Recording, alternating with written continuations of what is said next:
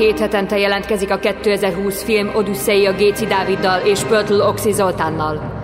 Véget nem érő gondolatfolyamot kaptok aktuális filmekről és régi kultmozikról. Ha hazajöttél a filmszínházból, vagy el sem mentél, csak otthon ülsz és filmet vagy sorozatot nézel, az asszony már elaludt, vagy a pasid érdektelen, hogy kibeszéljétek magatokból a felgyűlt gondolatokat. Itt a lehetőség, hogy meghallgassd ezt a két fickót. Lehet, hogy tévednek, de egy biztos. Van véleményük, és nem félnek hangoztatni. Kezdődjön tehát a 2020 film Odüsszeia az újságíró Oxival és a filmrendező Dáviddal.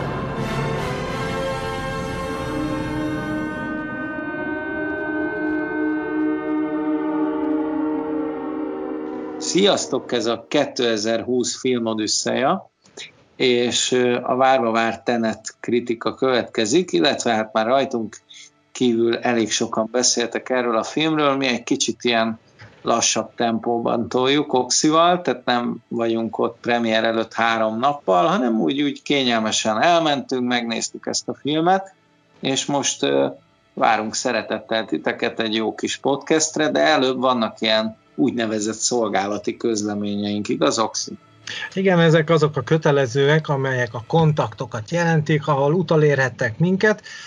Hát az anya oldalunk az természetesen a könyvkultúra.kello.hu oldal, azon belül is az úgynevezett Bibliopod rovad, de ha a Google-ba beírjátok csak így simán, hogy Bibliopod, már is kiadja a Kello Könyvkultúra magazin podcastes rovatát. Természetesen a YouTube-on ugyanilyen néven vagyunk fönn, tehát 2020 Filmodüsszea, és hát a klasszikus közösségi oldalakon is ugyanilyen néven vagyunk megtalálhatók, Facebook, Instagram, a Spotify-on és az Apple Podcast-en a finnyásabbak menjenek ránk, illetve van egy e-mail címünk, aki hosszabban szeretne ömlengeni nekünk bármiről, de hát természetesen főleg a filmekről vagy rólunk, cím 2020 filmodüsszea kukacgmail.com a 2020 minden esetben számmal irandó. Hát akkor hajrá Christopher Nolan és ö, hajrá Tenet. Nem is hát tudom, igen. hogy ki kezdje, vagy hogy kezdjük. Én, én úgy kezdeném, hogy, hogy Christopher Nolannel mikor találkoztam először, mármint úgy, hát sajnos nem személyesen, hanem azt hiszem, hogy még talán most azon gondolkozom, hogy, hogy egyetem első évében el, vagy, vagy pont érettségiztem, de hát a lényeg az, hogy ez a Memento című film volt, ami hát nagyon nagy hatással volt rám, és azt gondolom, hogy, hogy olyan ö, dramaturgiával rendelkezik, amivel ö, nagyon kevés film, illetve addig nem is tudtam olyan filmről, ami időrendben visszafele játszódik, tehát úgymond egy unikum volt a filmes palettán. Igen, nekem is a Memento volt az egyik, bár akkor nem figyeltem föl arra, hogy a, ki a rendező, hanem a Georgia Foxot néztem, aki ugye a hölgy abban az érdekes filmben, és hát már ott azért említjük ezt, gondolom te is azért említed, mert Nolan ott kezd el foglalkozni azzal, hogy miért úgy forgatnánk le egy történetet, egy filmet, hogy az elejétől a végéig, tehát először megtörténik valami, majd utána még egyszer valami okokozat sorrendben, hanem játsszuk le ugyanezt visszafele. És ekkor megtekeredik az ember agya. Igen, most, most én csak azon gondolkozom, hogy, hogy bocs, hogy uh, ilyen Georgia Foxot mondod, mert bennem meg mindig a vagy nem tudom, a Memento kapcsán a, Ke- a Carrie Moss jut eszembe, mivel hogy akkor ugye nagyon nagyot futott a matrix és hát az ő arca maradt meg, de gondolom, hogy ez a Georgia Fox, ez a, ez a felesége a filmben a, a főhősnek, akit kinyírnak, jól mondom? Igen, igen, azért volt érdekes a Georgia Fox, mert ő a Las Vegas-i helyszínelőknek volt egy nagyon jó kis főszereplője, ráadásul ebben az időben még ugye szemtelenül fiatal volt, és, és egy nagyon különleges, ilyen jellegzetesen amerikai szépség ideál. Ugyan maga a helyszínelőkben ez picit hátrébb volt húzva, de ebbe a filmbe kifejezetten azért raktak be egy ilyen kis uh, szomszédlány kinézetű szépséget, hogy minél jobban fájjon a nézőnek is, hogy ezt, ez a szadista baromgyilkos miért kellett, hogy megölje.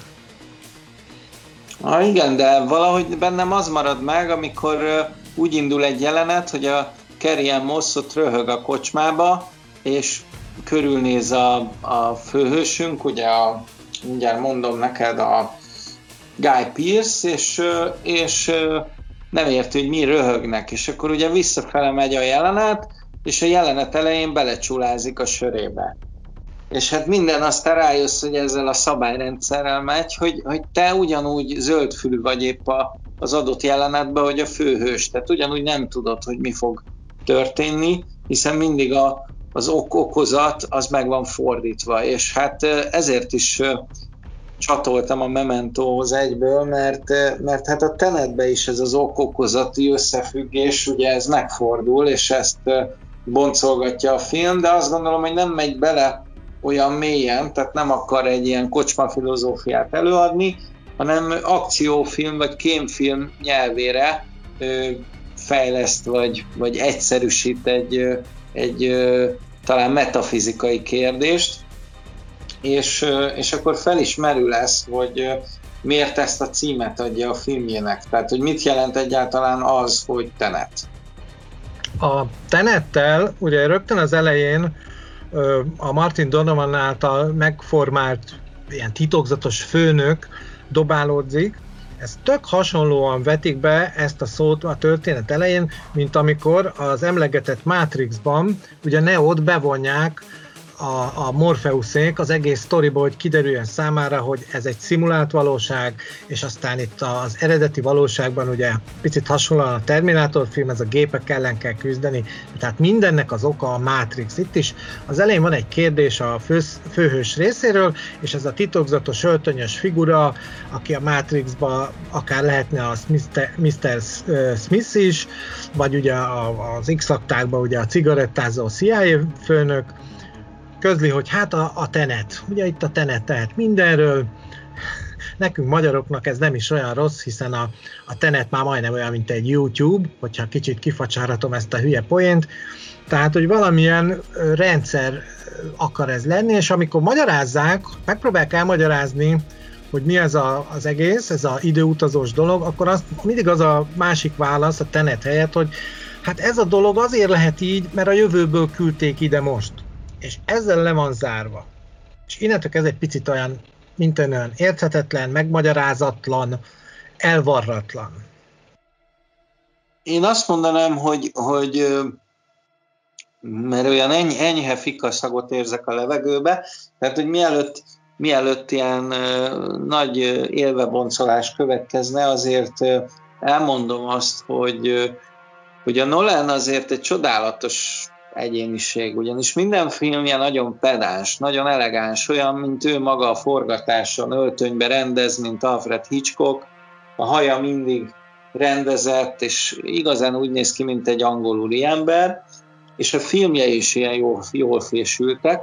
Kicsit technokraták, tehát egyből beugorhat a Batman gótikus városa helyett egy ilyen, egy ilyen nagyvárosi Amerikát látsz, és a Batmobil is inkább hasonlít egy ilyen nagyon új, nem is tudom, ilyen katonasági motorra, vagy, a, vagy nem is motorra, a motorja valami tank, vagy a tankbordra, vagy mi a fenére, tehát hogy, hogy azt mondanám, hogy egy kicsit minden filmje militarizált, mindig bejön ez a tüdü zene, és, és rohannak a géppisztolyos csávók, és mindent letarolnak, Persze nem úgy, mint Michael Bay-nél, hogy esztétizál azzal, hogy a 3D-s trükkök, hogy, hogy, hogy repül ki a fog a levegőbe, és hogy lobban be a hajad 1000 FPS-sel lassítva, és hogy áll föl két a zsaru a földről lassítva, tehát nem, nem ez a Nolan, hanem inkább az, hogy mindenféle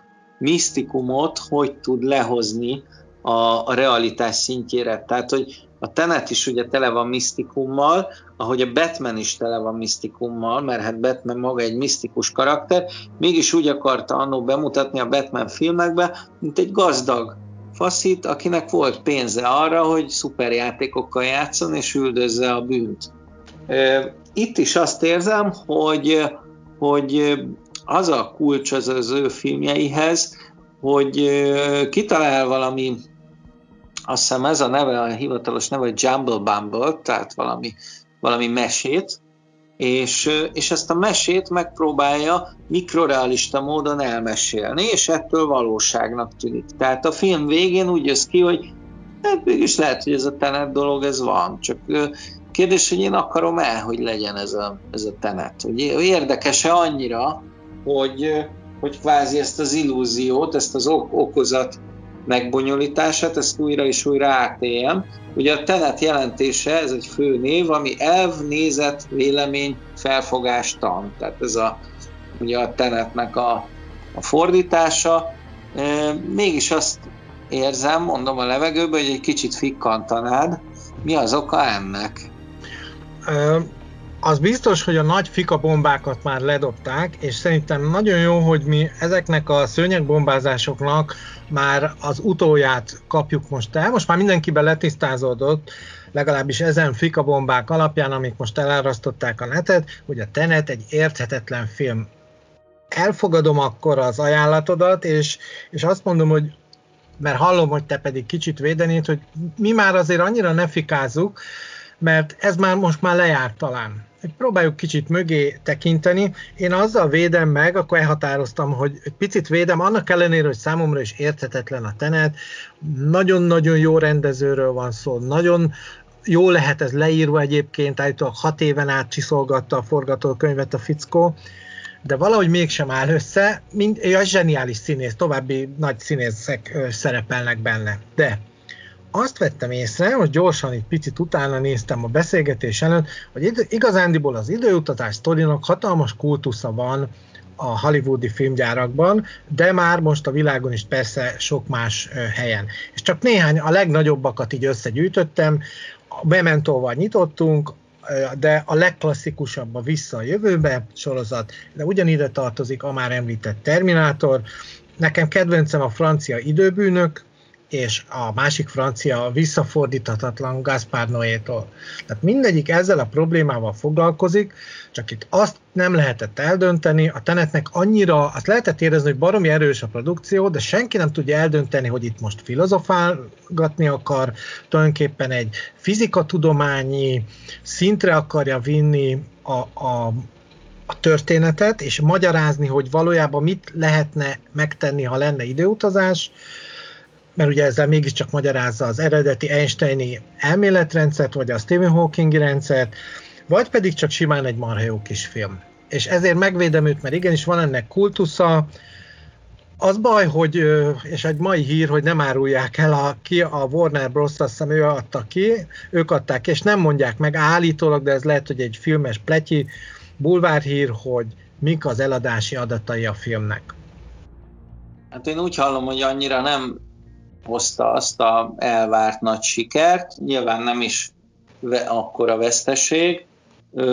Ebben hát része van a vírusnak, tehát ez tagadhatatlan, meg nagyon jól megfogták egyébként a, a reklámkampányba azt, hogy mindig tologatták az időpontot, tehát az emberekkel ki voltak éhezve, hogy lássanak végre valami olyan filmet, plusz írdatlanul belenyúlt ebbe, hogy ebbe a filmben nagyon sok a maszk, és, és hát ezeket a maszkos plakátokat is tolták ugye a Denzel Washington fiával, és hát az ember be akart ülni, meg akart végre nézni egy filmet a moziba, úgyhogy én bevallom neked, hogy a koronavírus kitörése óta én most voltam először ö, olyan igazi moziban. Tehát most a igazit úgy leszámítom, hogy voltam például nyáron autós moziban, megvezettem egy beszélgetést, de az mégsem olyan, mint amikor az IMAX-be beülsz, és egy zeneszerző barátommal mentünk el, és hát néha hümmögtünk, néha tetszett, az elég sokat hümmögtünk. Egyébként jellemző rám, én nem tudom mi van velem, hogy a Nolan filmek elsőre úgy megfekszik a gyomromat. Tehát a, a, utólag én az eredetet szeretem. Amikor viszont láttam az eredetet, akkora volt a hype körülötte, hogy idegesített, és azt magyaráztam mindenkinek, hogy gyerekek, hát volt egy olyan film, hogy Matrix. Van minden elhangzott, ami itt elhangzik. Most már utólag egyébként nem vagyok ilyen szőrösszívű, azt mondom, hogy föl lehet tenni az eredetet a polcra a Matrix mellé, mert egy nagyon érdekes időszerkezettel és valóságábrázolással foglalkozó film, és szerintem jobban sikerül darab, mint a Tenet, és hát most lehet, hogy genya leszek, de, de hát részben van egy elég sármos csávó benne, illetve nem egy, hanem több. Tehát ott van a Leonardo DiCaprio, ott van a, a na, mindjárt mondom, a Tom Hardy, ott van a, a Jennifer Gordon Lewitt, nyilván ott van még a Michael Caine, és, és elég sok nagy név. Itt azt érzem, hogy a, hogy a főhősünk, ugye a David Washington, azt hiszem jól mondom a nevét. John David Washington. John David Washington. Nekem egy picit karizmatikusabb például a, a Spike Lee filmbe, a, a csukjásokba, tehát ott, ott nem csak a mikrofon séró miatt, hanem egy nagyon rátarti pali, aki, aki bizonyítani akar, és, és a feketés, feketességét akarja kvázi megvédeni, és mint egy polgárjogi harcos, és egy, egy, egy ember, aki küzd a, gyakorlatilag a megbélyegzettséggel, az nagyon, nagyon erősen viszi ezt a karaktert. Viszont itt én úgy érzem, hogy nem volt megírva ez a karakter. Tehát, hogy, hogy sokkal inkább meg volt írva a Kenneth Branagh figurája ennek az orosz üzletembernek. Erről se tudtunk meg ugyan minden, de legalább bele-bele engedett egy picit látni az életébe egy-egy, pici szűrőn keresztül. Egyébként ez Nolanre jellemző, és nem tudom, hogy szeressem, én azt gondolom, hogy nem szeretem ezt a, ezt a hát nem is tudom, tulajdonságát Nolannek, hogy ő azt mondja, hogy ő nagy mágus, nagy titoktartó, de én ilyenkor mindig Luffy érzek, hogy, hogy ott a Joker karaktere, ugye a Dark Knight-ban zseniálisan sikerült, de attól is működött, hogy nem mondott el arról a figuráról semmit. Amikor elmondta, hogy hogy he, szerezte a sebb helyeket, mindig valami más sztorit mondott el. És ilyen szempontból ez nagyon tetszett, de utána nagyon sok filmben megcsinálta, hogy semmit nem tudtál meg a karaktereiről. Tehát ha belegondolsz, a Memento is baromira tetszett az időszerkezete miatt, de úgy igazán nem tudsz meg erről a fasziról semmit, a gyerekkoráról, a múltjáról. Ha, ha az eredetet nézed, még ott tudsz meg, meg talán a csillagok közöttben a legtöbbet. A csillagok között egyébként olyan szempontból nagyon jó, hogy ott nagyon erős a családábrázolás, és nagyon érzed a szagát annak a, annak a vidéknek, annak a poros vidéknek, és, azoknak, a, azoknak a lakásbelsőknek, ahogy például az eredetben is, is tetszik, hogy azt a szerelmi viszonyt az dimenzióira bontja, és megjárja vele a pokol különböző tornácait. De például itt van ezzel szemben a Dunkirk, ahol senkiről nem tudsz meg semmit, de, de úgy rohadtul semmit. Tehát a, a Tom Hardy beül pilótaként, lelő ezt, lelő azt, végén leveszi a maszkot, ja, amúgy nem is látod nagyon, hogy Tom Hardy, tehát lehetne bárki, lehet, hogy nem is a Tom Hardy játszotta, és, és hát ugyanígy például van az zseniális filmje, a tökéletes trükk, az is mint bűvész trükk, mint film, mint, mint logikai bravúr, mint, kár, mint egy ilyen kártyavár fel van építve, de egy picit olyan üresnek és fém, fémesnek érzem a, az ő karaktereit. Ebben tévedek? Hát most olyan sok mindent mondta, hogy közben itt tartalékoltam a mondatokat, na akkor nézzük, tehát a járvány, hogy egy puzséri blikfang a lényeg, eladta a Nolannek ezt a tenetjét, és szerintem fordítva is történt, hogy a Nolan eladta a járványt. Tehát ez egy világjárvány, gyakorlatilag, ha néztük akkor a, a kimutatásokat, az, valahol ezek meg is jelentek, hogy a Fertőzés című film, amikor megjelent idén, ugye tavasszal ez a pandémia, akkor szuper módon fogyott az a film mindenhol a, a videó megosztókon, a Netflixen, meg ahol még ezt felrakták, meg ugye egyáltalán töltögették le az emberek. És így van, ahogy mondod, hogy vagy direkt, vagy hát véletlenek itt nincsenek, de Nolan nagyon ráérzett akkor, ha ez nem volt tudatos, hogy ezekkel az állarcokkal kell eladni. Egyébként a maszk, az állarc, pontosan ez, amit most fejtegettél, hogy nincs karakter, nincs megismerhető múltja, vagy háttere a figurának egy maszk. Te is, ha fölveszel egy maszkot, bemész a boltba, te egyáltalán nem biztos, hogy a Géci Dávid vagy. Ugye lemész az ABC-be, ahol minden nap jársz, úgy esetleg hátra van fogva a hajad, vagy be van egy sapka alá téve, te bármi lehet, bárki lehetsz. Ez hát ezzel, ezzel, ezzel némileg vitatkoznék, mert pont valaki írta a Facebookra minap, hogy elege van az összes Zorro filmből, meg az összes tulipános fanfanból, meg szuperhős filmből, meg kurvára megismerik a maszk, maszkban. És egyébként az a vicces, hogy én is mentem az egyik bevásárlóközpontba, és egy olyan anyuka ismert meg a lányával, egy, egy volt szomszédom, akit itt a évek óta nem láttam, és egy csak így elmentünk egymás mellett, és azonnal, Dávid, tudod, így azonnal kiszúrtak. Tehát bizonyos szempontból igazat adok neked, hogy úgy érzem én is, hogy az arcom, a mimikám az eltűnik. Tehát lehet, hogy épp fintorgok, lehet, hogy épp röhögök valakin, ezt nem látják. Viszont az a helyzet, hogy látnak. Tehát az a helyzet, hogy pontosan tudják, hogy oximászkál a, a, a power trippes sapkájába, és, és a Lidl-ben nyálazza az acskót, hogy belerakja a kedvenc croissantját, tehát sajnos az a rossz hírem, Oxi, hogy szerintem felismernek. Oké, okay, akkor azzal vágok vissza, hogy nekem meg az a rossz hírem, hogy a filmek azok általában azért mégiscsak egy illúzió. Minden film egy illúzió, a valósághoz közelíthet, és ja, még valami eszembe jutott, hogy mondtad, hogy mennyire elegáns a Nolan, meg mennyire tartózkodó, mennyire szereti a saját maga által keltett uh, misztikumot. Ez nekem tök ugyanaz, mint a David Lynch. A Lynch is pont ilyen, akkurátus, betegesen elegáns, betegesen önkép építő, már olyan szempontból, hogy ilyen nagyon egyéni, nagyon elvont, és nagyon szereti ő is ezeket a hát hol valós, okozati háttérrel rendelkező misztikumokat, tehát amiben tényleg van megfejtés, és ő rengeteg olyat gyárt, mint sajnos kiderült, aminek semmi, de semmi értelme nincs, nincs titok, csak azt mondja, hogy van, de valójában nincs. Nolannél nem ez van.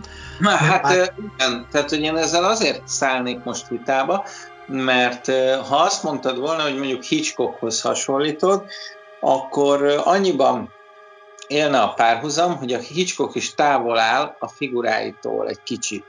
Tehát, hogy ő, ő megcsinálja mondjuk a Madarak című filmjét, de nem akar a tipis Hedren figurájához lelkileg annyira közel menni, ott ez a jelenség érdekli, vagy megcsinálja a pszichót, beleteszi a főhősét a slamasztikába, akár meg is öli, és írdatlan, izgalmasan, mesteri módon bonyolítja a filmjeit és soha nem megy bele olyan mélyen a pszichológiájába, tök mindegy, hogy az észak-észak-nyugatot csinálja meg, talán a Márniba, ami egy pszichológiai problémáról szól, még ott sem megy olyan, olyan közel a szereplőjéhez, hogy úgy igazán megszeresd. Nem, Hitchcocknak nem ez a jellemző. A David Lynch szerintem azért nem annyira jó példa, mert a David Lynch az nem akar annyira szórakoztatni, mint a Nolan.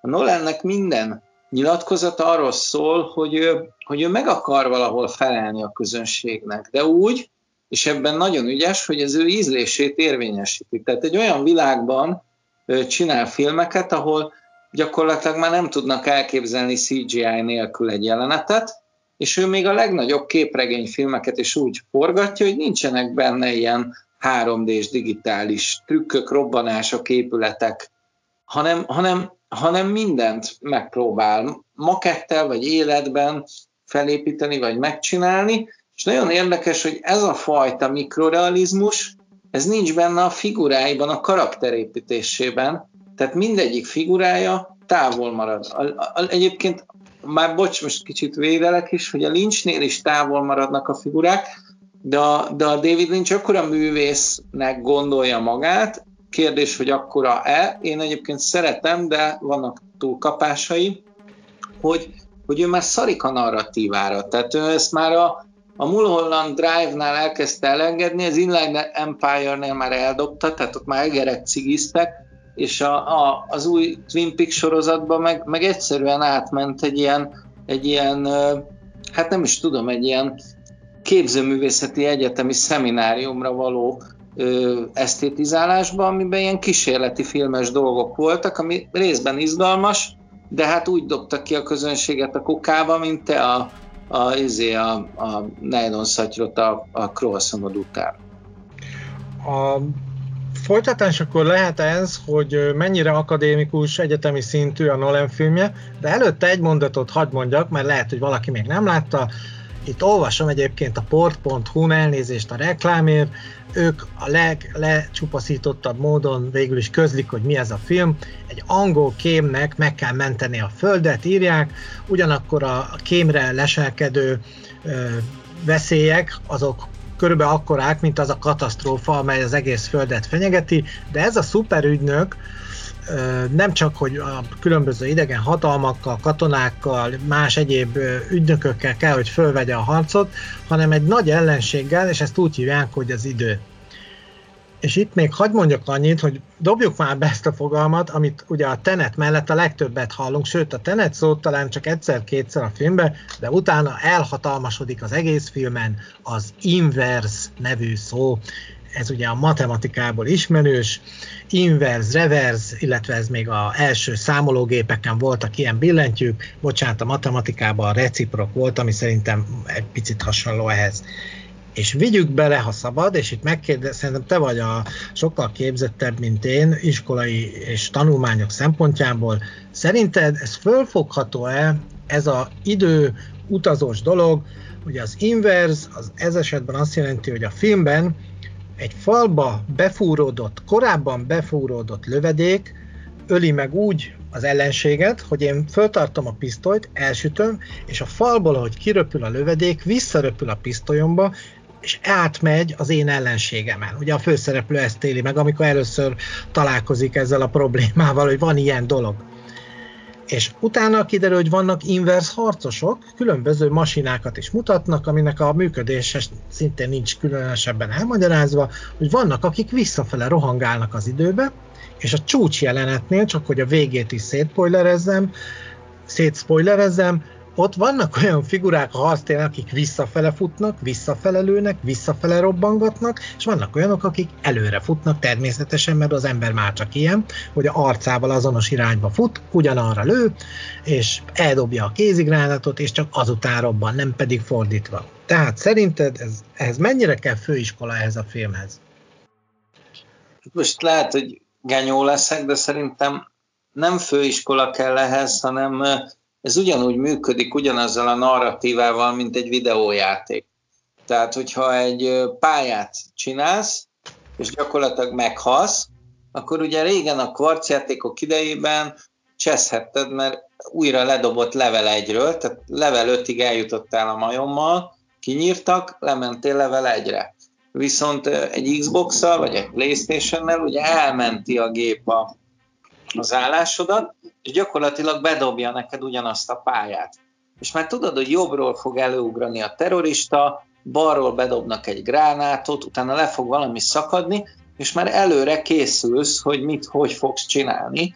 Tehát gyakorlatilag ugyanazzal a logikával működik itt egy harctéri manőver, mint egy videójáték, hogy előre az előzetes tudásod miatt leszel eredményesebb. Igazából nem azért, mert olyan rohadt ügyes vagy, és ezzel nyugtatják magukat a videójáték felhasználók, hogy ők mennyire jók, de nem, hát valójában persze, hogy tudod a tananyagot, hogyha elolvastad épp előtte, hogy a puskából ezt kell odaírni a papírra. Tehát onnan, hogy tudod, hogy hol fogsz meghalni, utána már tudod nagyjából, hogy mit kell csinálni, lehet, hogy még utána is elbénázod, mert a tenetben ugye ez történik, hogy folyamatosan egy ilyen időhurokban vannak, és mindig valami, valami elmanővereződik, és újra visszamennek korrigálni ugyanarra a helyszíre.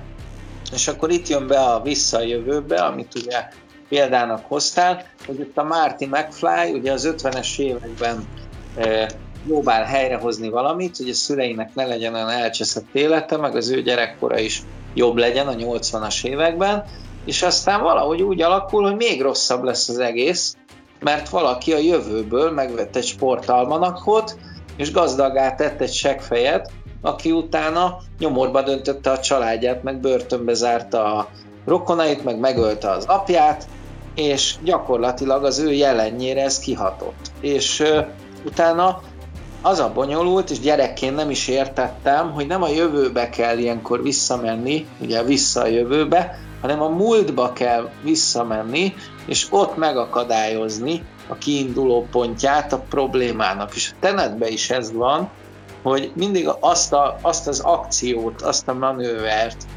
választják ki, amikor meg tudják fordítani a dolgok állását.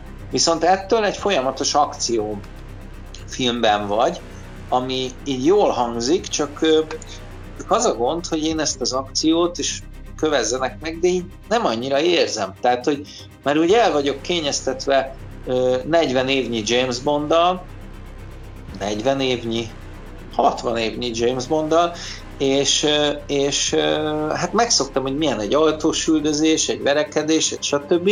És ez ahhoz képest bézik nekem.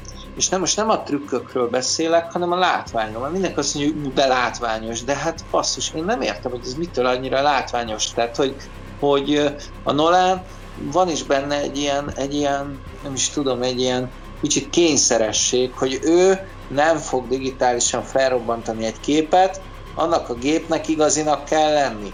És az, az a gép, ha igazi, azt nyilván csak egyszer tudod fölvenni, és hát nem is annyira látványos szerintem, ahogy ez a gép beleszáll abba az épületbe, mert láttál ilyet százszor látványosabban mondjuk a Casino Royale című James Bond filmben, a Daniel craig és, és maguk a, az akciók is nekem egy picit unalmasabbak, vagy sótlanabbak, és nagyon sokszor azt érzem, hogy a zene követel magának egy iszonyatos tempót, és közben a képen nem történik az. Ezt, ezt korábban a Hans Zimmer ö, dolgain is éreztem, amit a Nolannek csinál, de itt a Tenetnél aztán még erősebben érzem, hogy, hogy annyira nem szolgálja a zene a képet. Tehát, hogy azt mondanám, hogy a zene az magasan túl van a képi történésen. Ugye most ezt a Ludwig Göransson írta a zenét, mert azt hiszem a Hans Zimmer épp nem ért rá, mert csinálta a Dűnének a zenéjét, tehát azt hiszem elmondtam, amit akartam. Erről mit gondolsz? Hát most akkor a Nolan módszerét használva nekem vissza kell menni időbe oda, ahol elkezdted a válaszadást, és akkor én válaszolok azokra. Tehát akkor be, megvalósul a Nolani ö, időutazás, ez a ga, időgalaxis. Az a hiba, azzal, a, a, azzal vitatkoznék, amit mondasz, hogy ö, olyan, mint egy ö, mai Playstation játék, hogy azzal körülbelül azt a filmet valósítod meg, amit úgy ismerünk, hogy idétlen időkig. Tehát mindig ugyanaz történik, mindig ugye föl kell a fickó reggel 6-kor vagy 7-kor, a Bill Murray játsza, és akkor ugyanaz a nap játszódik le, és a végén már másodperce pontosan tudja, hogy mi fog történni, és annyiszor meghal, meg annyiszor, hát mindig fölébred, végig is hiába hal meg, vagy sérül meg, hogy egyre jobban lecsiszolja az életét, és mindent megszerez, amit akar, és ugye szerelmes lesz a kolléganőjébe. A másik, amit mondtál, és ott is egy megjegyzést tennék, és ez azért fontos, most a hallgató kedvéért mondom, hogy én azt terveztem el, hogy megpróbáljuk itt ketten összeadni, hogy megértsük ezt a Noleni univerzumot, ezt az új Tenet univerzumot, hogy mi az időutazás. A vissza jövőbe, ott pedig az a probléma, hogy ők nem a jövőbe utaztak, hanem elromlott a gép, és azt hiszem a múltba mentek vissza.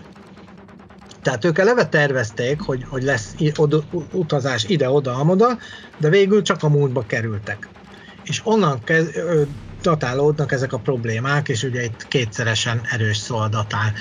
Tehát az időutazásban a legizgalmasabb az, hogy történik valami baj. Ugye ezt te tanítottad, én ezt nagyon szeretem, ezt a tanítást, hogy ha nincs konfliktus, megette a fene a történetet, akkor nincs tör. Az egy unalmas sztori. Én ezt megjegyeztem, föl fogom tetováltatni a bal farpofámra, ez nagyon tetszik. Há, én is vettem, nem magamtól vagyok okos, ezt azt hiszem. Ne árul, de...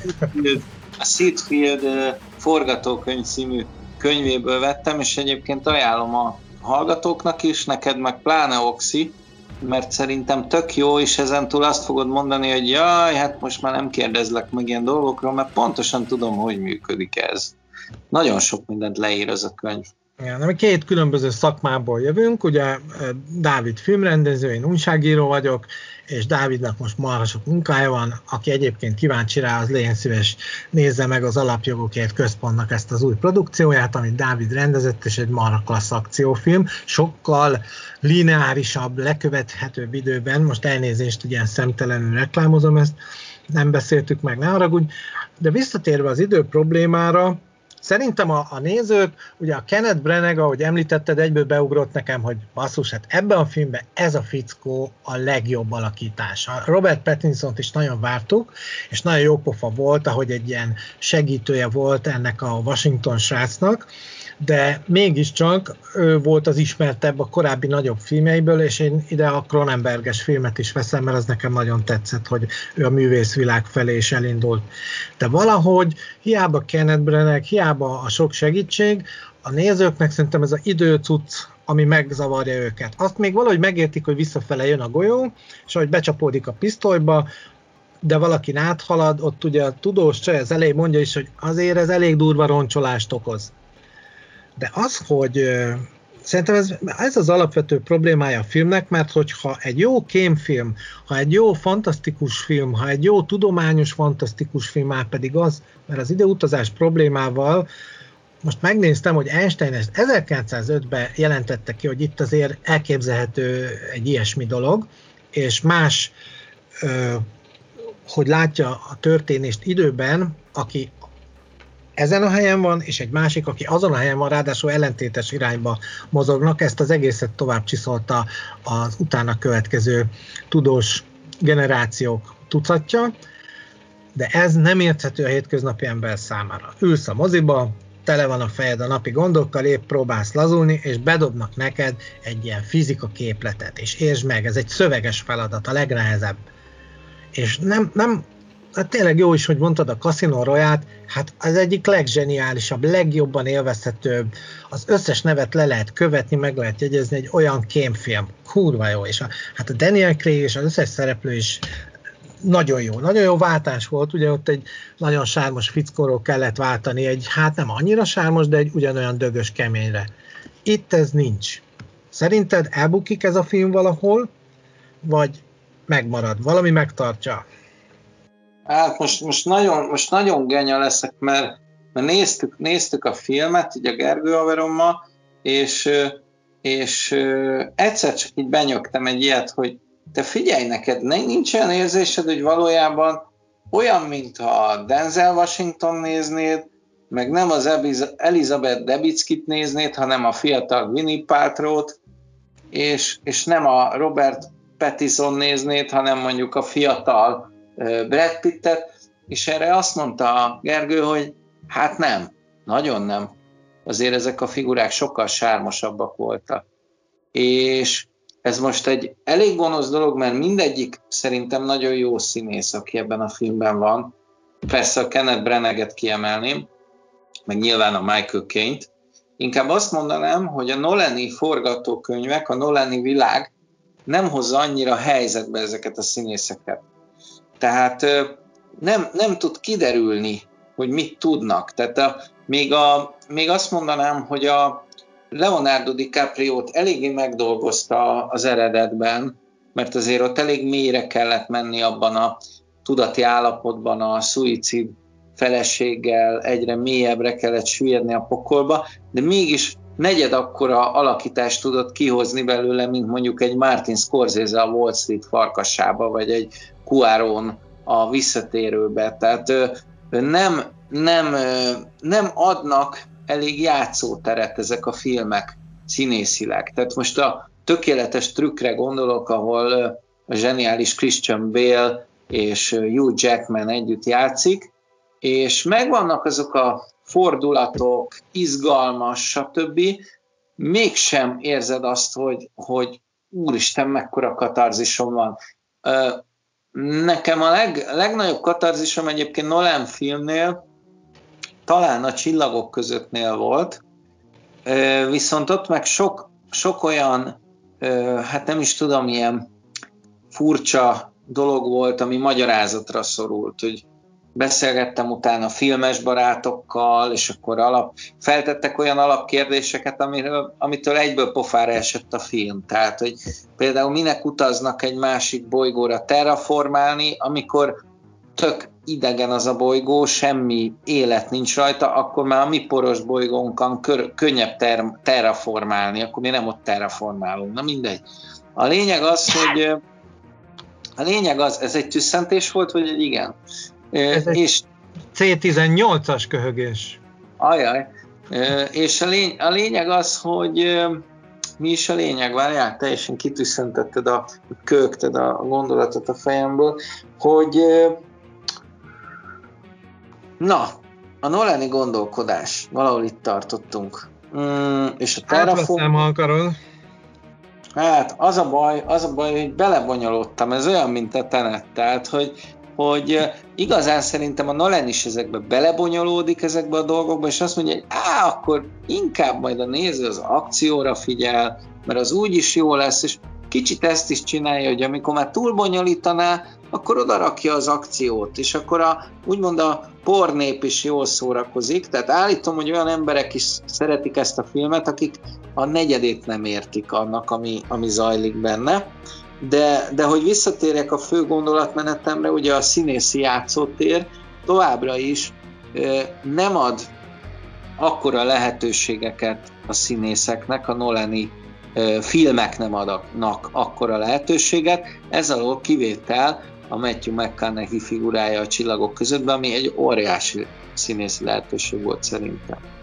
Most a, még mindig ugye Skype-on nyomjuk, illetve hát a második hullám még lehet, hogy szintén itt a Skype vonalak végén tart minket, és az a gondom ezzel, hogy mikor Dávid mond valamit, akkor olyan szívesen reagálnék gyorsan, de itt mindig meg kell várni, még a másik ugye befejezi, akkor egy kis szünet, az jelenti azt, hogy átadom a szót, mert ugye nem látjuk egymást. Itt nagyon sok kérdés fölvetődött, de én akkor azt mondom, hogy boncoljuk még ezt, hiszen Nolan rajongók vagyunk mind a ketten, és valami oka mégis van annak, hogy Nolan így viselkedik, így rendezi meg a filmjeit, hiszen az eddigi produkciói nagyon sikeresek voltak. Nagyon bejegyzett név, torony magasan, főleg a, nekem legalábbis a Batman Dark Knight az egy olyan volt, hogy akkor már azt hittem, hogy na jó, hát a Batmanes filmekből kicsit elég, mert ez már, már egy ilyen ócska, ilyen Disney szar, és a Dark Knight-tal gyakorlatilag iszonyúan visszajött ez az egész fant- durva, sötét fantázia, és nagyon tetszetős volt,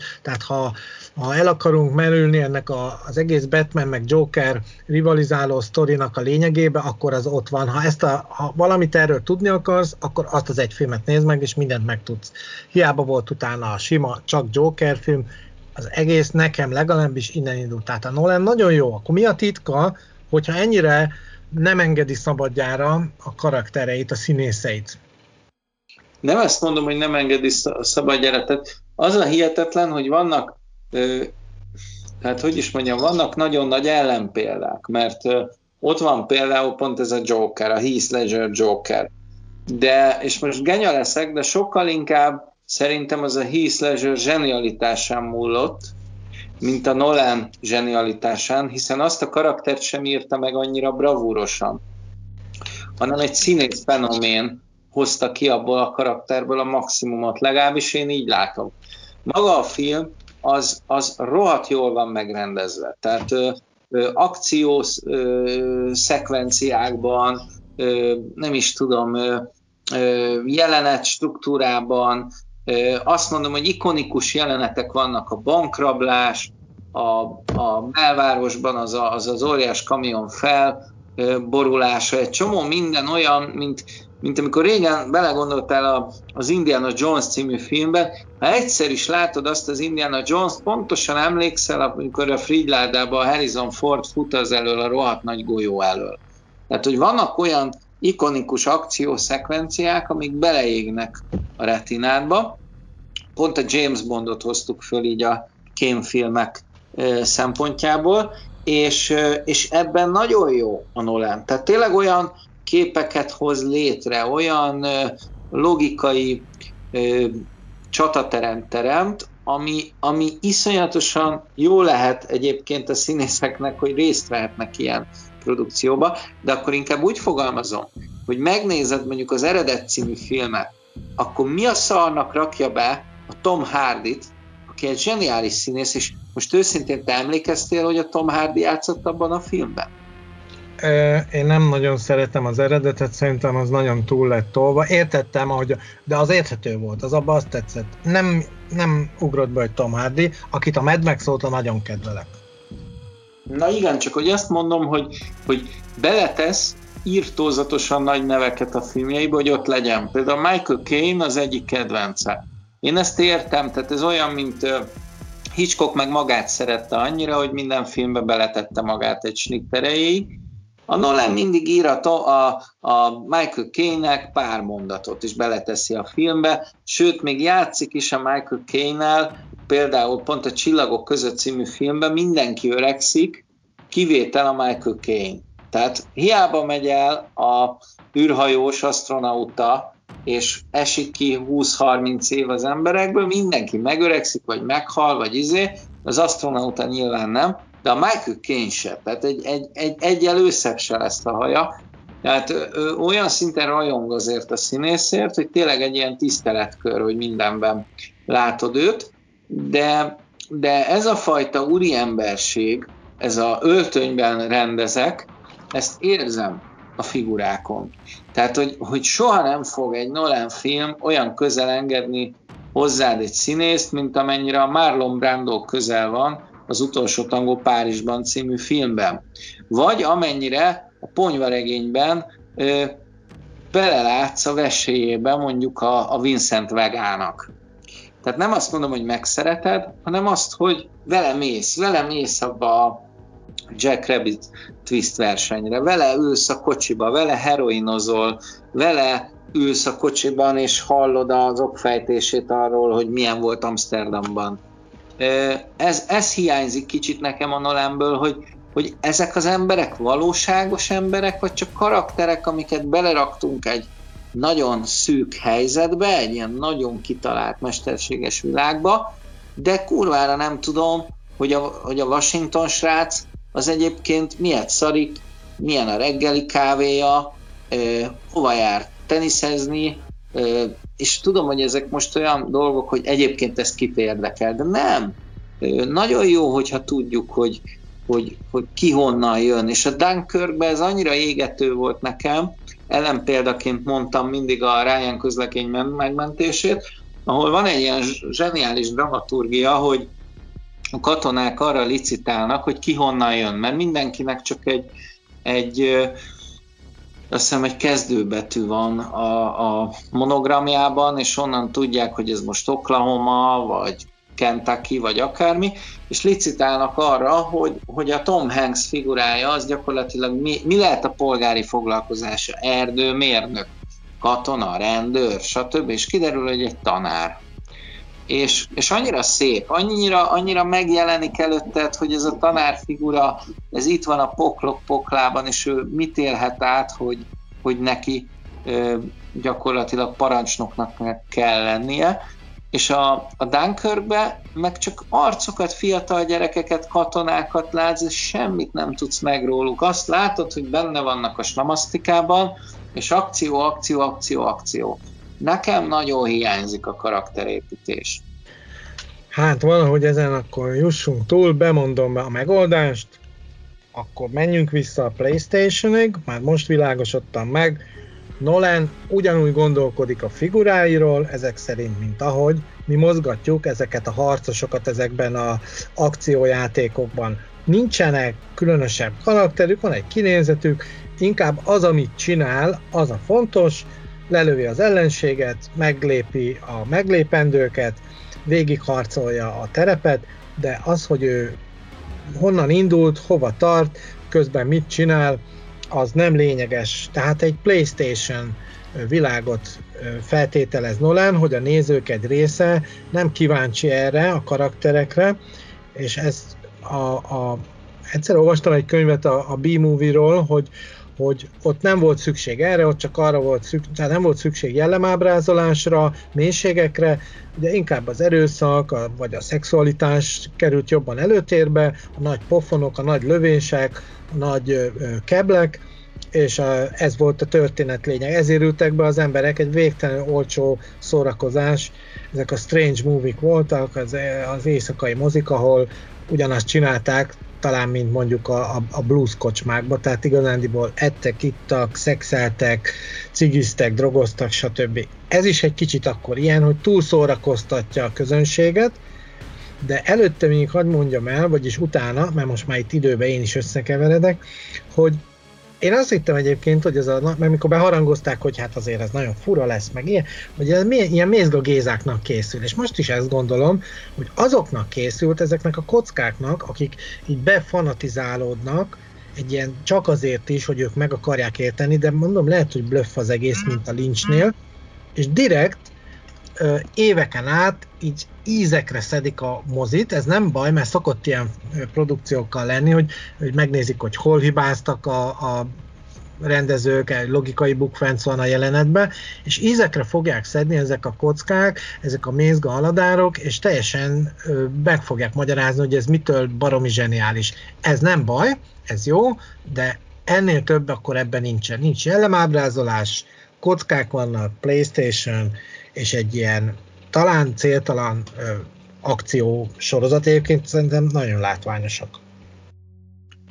Egyrészt, tehát, hogy, hogy most olyanok vagyunk, meg általában ezt nem szeretem az újságírókba, hogy hát. kicsit, most én is az vagyok, nyilván ebben a szerepkörben, hogy, hogy és most mindenki újságíró kikérheti magának, de azért mégiscsak olyanok, mint egy elkényeztetett gyerek, mikor képzeld el magad gyerekként, amikor az anyád vagy az apád odaültetett az asztalhoz, és fantáziáltál valami jó hamburgerről, és elét került a spenót. És meg kellett tenned, és elkezdted fikázni. Aztán, aztán később már egy csomó mást is fikáztál. Most karfiolt sem akartál lenni, most ezt sem akartál lenni, most azt sem akartál lenni vagy azért mégis megetted, utólag meg rájöttél, hogy hm, de szeretem a spenótot, de szeretem a karfiot, és felnőttként már akarsz olyan kajákat enni, amit gyerekként nem. Na most én ugyanezt érzem az újságíróknál, ahogy most rajtunk is, hogy elmondjuk, hogy miért szar. És közben meg imádjuk. Tehát, hogy, hogy közben meg pont azért szeretjük, amiért nem szeretjük. Magyarul ő ahhoz, hogy ezt a, ezt a Rubik kockát kirakja, ahhoz, hogy ezt a matematikai egyenletet végigvezesse, ehhez iszonyatos jó érzéke van, hogy megfelelő arányban adagolja az akciókat, és végig izgalomban tart, még egy két és fél órás, majdnem három órás film, egyébként szerintem túl hosszú, nincs benne ennyi, de mindegy.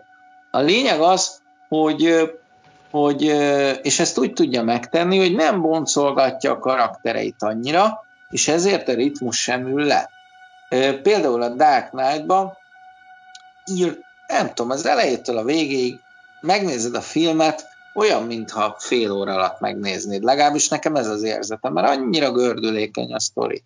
Viszont nagyon sokszor van a szuperhős filmeknél, hogy mindig elmesélik, hogy a hogy a Joker, hogy lett Joker, hogy a pókembert megcsípte a pók, hogy a, hogy a denevérembernek a szüleit lelőtték az opera előtt, stb. És a Nolan meg nem szarozik. Persze van, amelyik filmjében is ad egy kis eredet történetet, sőt, az első film egy eredet történetre épül, viszont azt mondanám, hogy például a Dark Knight-ban egy pillanatig nem pöcsöl. Tehát a, a denevérembert már tudjuk, mert az első részben kiderült, hogy hogy lett Batman, de a Jokerrel már nem foglalkozok, ő a Joker, eresszük őket egymásnak, és írdatlanul izgalmas. Tehát pont ezt szeretjük, amit valójában hiányolunk is ebből a pasiból. Én csak azt mondom, hogy valamelyik filmjében nagyon jó, és nagyon összeérik a dolog, és nem is hiányolom, mint a Dark Knight-ban, vagy ott van a tökéletes trükk, ami filozófiailag megmagyarázza, hogy gyakorlatilag egy bűvész trükköt, hogyha közelebbről akarsz megvizsgálni, akkor elveszik a varázslat.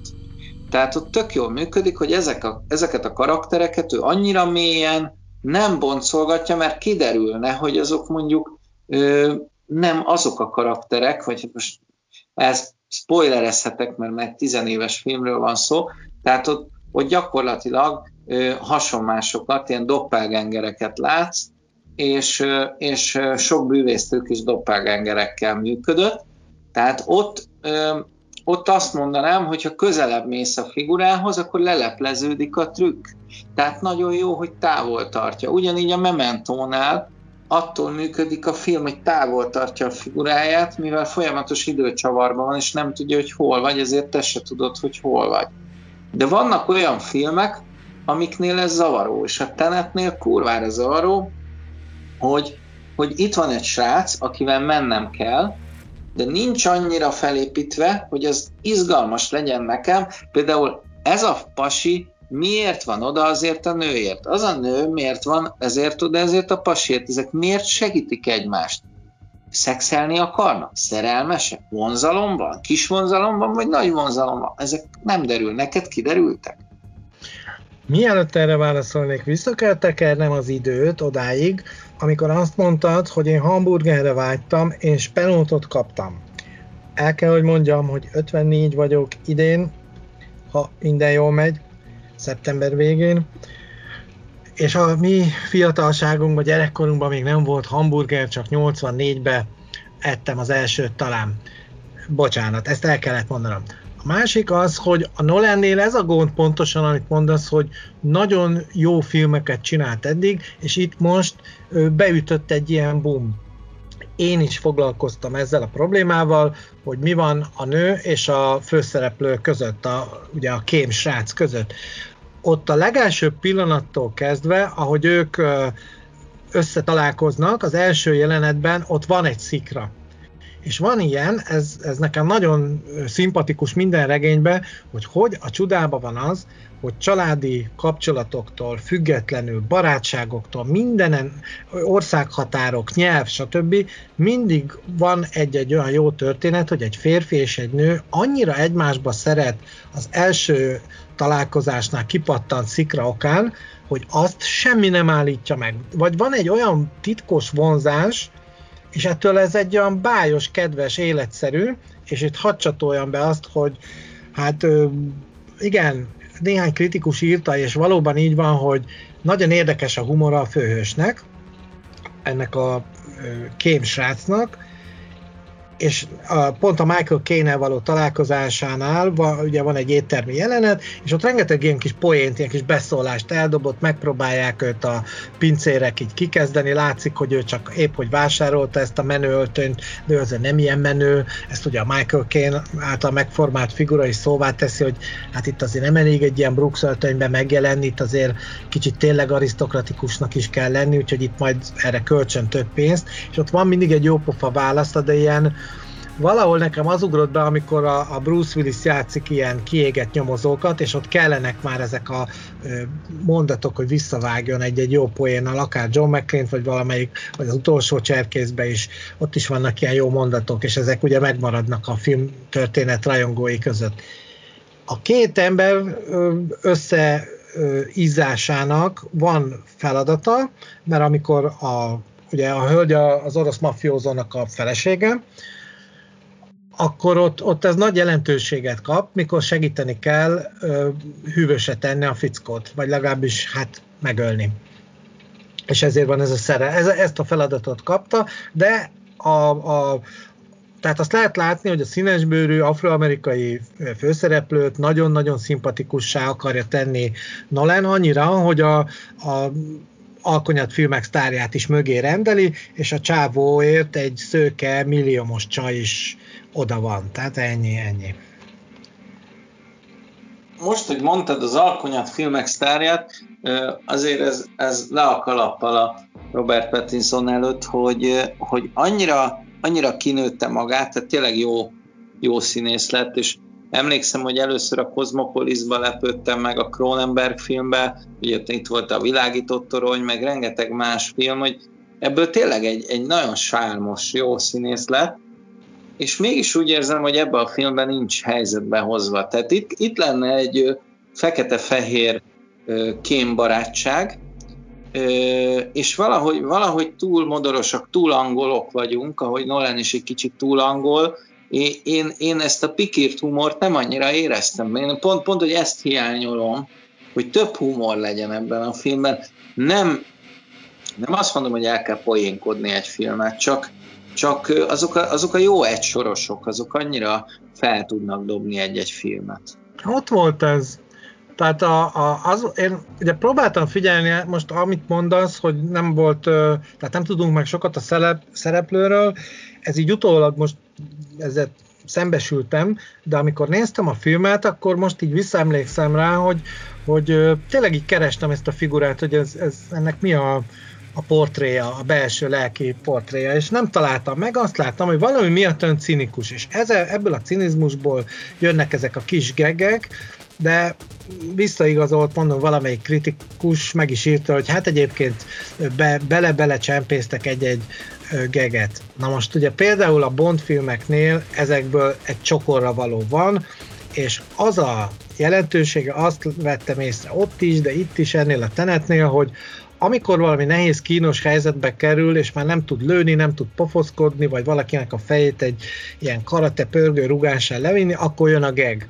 Vagy egy kínosabb, vagy egy nővel való kapcsolat felvételnél, vagy egy olyan helyzetben, ahol nem kell annyira komolykodni, de ez nem a film alapját jelentő komolyság felé célozza ezt a, az egész poén dolgot, hanem arra, hogy akkor egy picit lazít.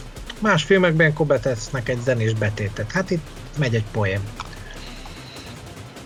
Ja, le, lehet, hogy nekem nem volt fülem annyira a poénra, csak, csak, csak azt érzem, hogy egy picit, picit uh, sótlan a cucc, és nagyon meg van támogatva akciózenével, olyankor is, amikor nem kell. Tehát Nolan szerintem hajlamos túlzenélni a filmjeit, és akkor is megy a tődödödödödödödö, esküszöm parodizálnám szívesen, hogy felvennék valami csávót egy padon, aki eteti a galambokat, és hogy közelebb jön a galamb, így ráraknám ezt a Hans Zimmeres zenét, ezt a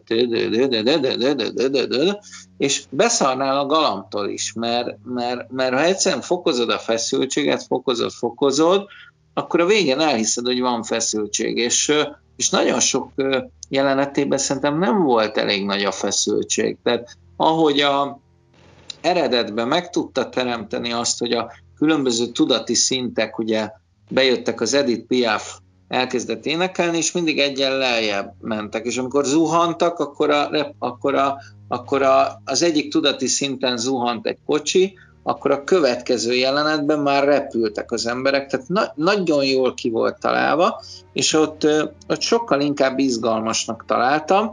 Aztán ott is volt egy olyan jelenet, ami a Tenetben is visszajön, ez a, amit én technokratának nevezek, amikor a Nolan bele van egy kicsit buzulva ezekbe a militári dolgokba, hogy ott, ott a havas tájon ott futottak ilyen, ilyen, ilyen nem tudom, emlékszel ilyen, ilyen havas cuccokba, és az is egy kicsit ott vágta a filmet, tehát sokkal jobb, sokkal érdekesebb dimenziókat nyitott meg az eredet, mint ott a fináléban, hogy ott ilyen havas ott lövöldöztek egy ilyen kivámolt gyárépületbe. Itt is ez a vége, hogy, hogy megy egy ilyen militári cucc, és, és nem kívánok egy kémfilmbe háborús offenzívát nézni, valahogy, valahogy nem. Persze Nolan mindent megtehet, de, de, de valamiért engem nem elégít ki teljesen az ő, ő víziója, és igen, én, én lehet, hogy jobban fogok szórakozni az idei James Bondon, ha még bemutatják valaha. A, a zenével kapcsolatban van egy érdekes észrevételem. Most leszettem, megnéztem a netről a Félelem a város felett 1975-ös Belmondó filmen, megnéztük a párommal, mondtam, hogy ez, ez egy nagyon jó, ő szereti az ilyen sorozatgyilkosos témákat, és Morikóne írta a zenét, Belmondó zseniális, olyan kaszkadőr jelenetek vannak benne, hogy tényleg bárkinek a, a becsületére válna, és olyan van egy, egy ilyen fütyülős muzsika benne, hogy van egy ilyen háttérhangszer, és aztán egy ilyen klasszikus hakitamásot nyomja a füttyöt, egy ilyen jellegzetes dallamot, és van egy másik betét az egész filmhez, egy dal, vagyis hát egy ilyen track, ami egy ilyen kicsit így a cápa, ez a akármi, ahogy itt is mondod, hogy egy ilyen fokozásnak, egy előkészítés a, a, a robbanásnak, vagy valami nagyon nagy kicsúcsosodásnak az alappaplanja, vagy ágybetétje, és nem történik semmi. És itt is van egy ilyen, ezeket a zenéket elkészítik, zseniális figurák, ugye a Csiszolatlan Gyémántnál volt nagyon-nagyon-nagyon jó a zene, és nagyon jól tudta fokozni ezt, akkor beszéltük abba a podcast adásba, és tényleg Morikónénál is ez megtörtént. Itt is lehet ilyen. Tévedtek. Igen, de ott a, ott a film is, tehát a Csiszolatlan Gyémántban, ott a kameramozgás, a zene, a színészi játék, a történet, tehát ott minden, minden szorul a hurok a főszereplő nyaka körül. itt, itt, itt egy kicsit azt érzem, hogy, hogy, hogy itt, itt, a, itt a rendező azt akarja, hogy izguljunk, de annyira nem izgulunk. Tehát én, én itt ezt érzem. Szerintem az volt, képzeljük el magunkat, most akkor a Nolan az brit? Abszolút, londoni. Oké, okay. tehát ülnek Londonba egy teaházba, és ott egy ilyen uh, hollywoodi producer azt mondja neki, hogy figyelj Nolan, most már én csináltál filmet, valahogy rohadtul neki kéne állni, mert bizonyos emberek oda hogy most lesz egy kis járvány, tehát valamit a népnek nagyon kell adni. De valamit talál ki, és mondja, hogy ne, nem tudok semmit, hát, hát lövésem, annyira kiégtem, de te mondtad múltkor, vág vissza az ügynök, vagy ez a producer, hogy te mondtad, hogy van valami forgatókönyv, ami évek óta dolgozol, hát abban nincs még kész. Hát kész van, de, de nem az igazi, nem. És basszus, rávették, hogy csinálja meg, de nem volt még kész. Azt kell, hogy mondjam, hogy egyre többet beszélgetünk róla, hogy olyan alapelemek hiányoznak ahhoz, hogy azt a Nolani nívót hozza, hogy egész egyszerűen egyértelmű, hogy itt valami nem oké. Okay vagy visszautazott Nolan az időbe, vagy előre, és tudja, hogy ez egyszer ugyanolyan most még megérthetetlen és nem népszerű és értetlenséggel fogadott, de később a zseniális mű lesz, mint mondjuk a, és itt most mondani kell valami példát, ami az elején marha nagyot bukott, aztán a csillagokig repült. Nem lehet, hogy ez történt, hogy Nolan igazándiból csak egy kötelező lépést tett meg, hiszen ő ez olyan, mint az ACDC, meg a Motorhead, meg a nem tudom mi, minden évben ki kellett, hogy adjon egy új lemezt. Aztán a hatodik évben már nem tudtak újat mondani, de akkor is le voltak szerződve a lemezkiadóval, és ki kellett adni azt a hatodik utolsó lemezt, de már nem voltak jó dalok, és a, a, a C oldalra szánt semmiket, meg a próbafelvételen, vagy a próbákon elnyomott gyakorló számokat adták ki. E, igen, azt gondolom, hogy, hogy van is, van is egy elméletem erre, hogy mi lehet a probléma. Ugye Nolan együtt írta a testvérével a legtöbb filmet, tehát amiket most így említünk, és forgatókönyvileg erősebbek, mint a Csillagok között, vagy a Dark Knight, vagy akár a Memento, ezeket a Jonathan Nolan-nel írta, akit kicsit beszívott a tévé, ugye nem tudom mennyire hallottál róla, volt ez a Westworld sorozat, aminek az első évada az elég jól sikerült, a többi az már kérdéses, de ugyanígy ez a Nolani agyasság van benne. És amikor pedig nincs a Nolan mellett a tesója, akkor mintha valami hiányozna, valami összetevő a filmjeiből, de ez lehet, hogy csak az én elméletem, de múltkor a Dunkirkben ez nagyon erős volt, hogy egyszerűen nem voltak megírva azok a háttér dolgok, és és, és nekem ez baromira hiányzik. Tehát, és azt gondolom, hogy az is nehéz, hogy, hogy fent kell tartani a várakozást. Tehát itt van egy nagyon nagy formátumú rendező, akire az egész világ figyel, és mindig valami újat, nagyot, vagy akár még nagyobbat kell dobni, miközben neki az az ismérve, hogy úgy monumentális, hogy nem akar monumentális lenni. Tehát nem akar cirkuszi látványosságot a filmjeibe, hanem, hanem természetes látványokkal dolgozik. És, és mindig valami új elméleti síkról próbálja megfogni a létezést, de mire mélyebben elmélyülne benne, vagy egy kicsit filozofálgatna, őt az igazából annyira már nem érdekli, az egy jó háttér, csavar, egy jó szerkezet, de őt, az, őt azért azt gondolom, hogy az akciófilm készítés érdekli és most lehet, hogy egy csúnya, amit mondok, de tényleg. Tehát, hogy minden filmje valahol egy akciófilm, csak ezt ilyen, ilyen nagyon technokrata és nagyon finom, nagyon ízléses módon csinálja. Minden esetre zseni a csóka, hiszen felépítette ezt a Nolan image ami egyébként olyan magas image, hogy nem teljesen úgy történik a párbeszéd, ahogy mondtad, de, de tök jó. Tehát, hogy, hogy szerintem már a Nolan diktál.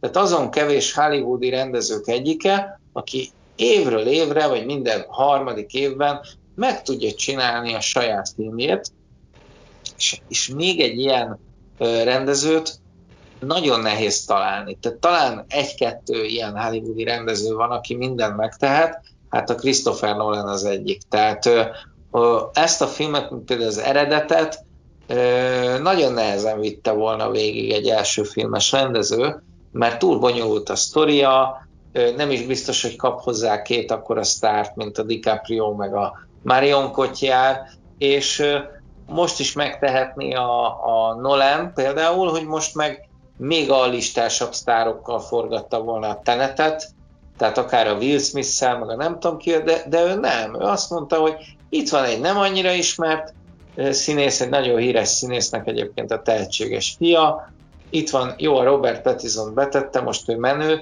de a csaj például annyira nem menő, tehát ő volt a hatodik színész a, a Nagy Gatsby-be, úgyhogy alig emlékszel rá, e, és, és betesz olyan színészeket, mint a Kenneth Branagh, akinek ha kulturális értéke van, piaci értéke úgymond nincs nagyon, tehát hogy azért, mert Kenneth Branagh ma már nem ülnek be moziba. Régen mi még beültünk, mert tudtuk, hogy ő a nagy Shakespeare rendező, és ő csinálta sok hűló semmiértet, meg a Hamlet adaptációt, meg nagyon sok mindent, de tehát ezzel csak azt akarom neked mondani, hogy a Nolan az minden megtehet, mint a Stanley Kubrick. Ő, ő osztja a lapokat, ő mondja meg, hogy épp miből és miről szeretne forgatni.